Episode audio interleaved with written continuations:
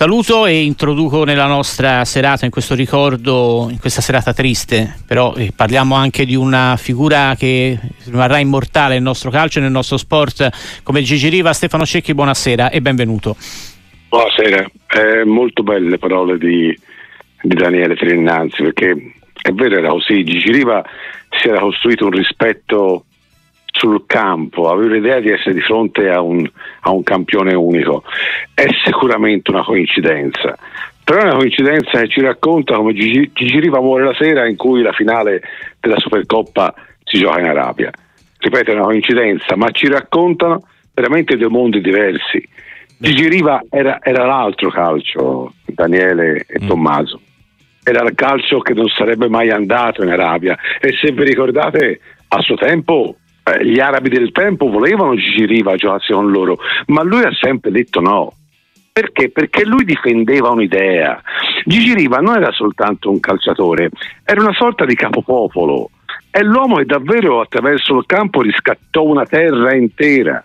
I sardi, che a quel tempo venivano etichettati come ladri, pecorai, banditi, loro non avevano bisogno di un attaccante, ma di un capopopolo che ne difendesse le ragioni. E lui fece questo lo chiamavano arrogadotto, mi perdoneranno i sardi se non, se non colgo l'accento, ma era il rompitutto, davvero l'eroe puro di un popolo che l'adorava. Io vi devo dire, io ho visto giocare Gigi ehm, anche qui magari è un caso, usava solo il sinistro e spesso il sinistro è, è il braccio e il piede dei geni, Michelangelo, Raffaello, Picasso, Leonardo da Vinci erano mancini e lui con questo mancino faceva tutto, sembrava quasi che il destro fosse, fosse, fosse superfluo. E lei tiene innanzi, neanche lei l'avete visto, eh, eh, Tommaso, quando faceva mm-hmm. con, quella, maglia, quella maglia bellissima, ve la ricordate quella maglia? Quella maglia bianca. Con la striscia azzurra nel mezzo? No, no, no, no, la maglia del Cagliari. Ah, del Cagliari, no, credo della nazionale, sì. scusami Stefano.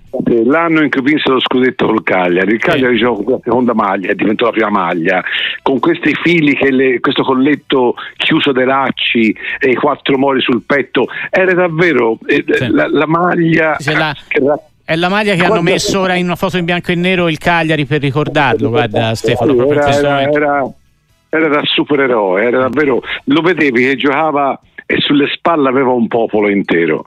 Era un personaggio strano, Riva, poi era, era silenzioso, taciturno, anche i suoi eroi erano eroi taciturni. Eh, Luigi Tenco che fu suicida a Sanremo, Lorenzo Bandini che morì bruciato nella strada Monte Carlo, raccontavano davvero di un eroe diverso, l'eroe manifesto di un altro calcio che io ho amato e continuo a amare anche perché c'era Gigi Riva e fatemelo dire, si dice sempre quando muore qualcuno era il più grande di tutti.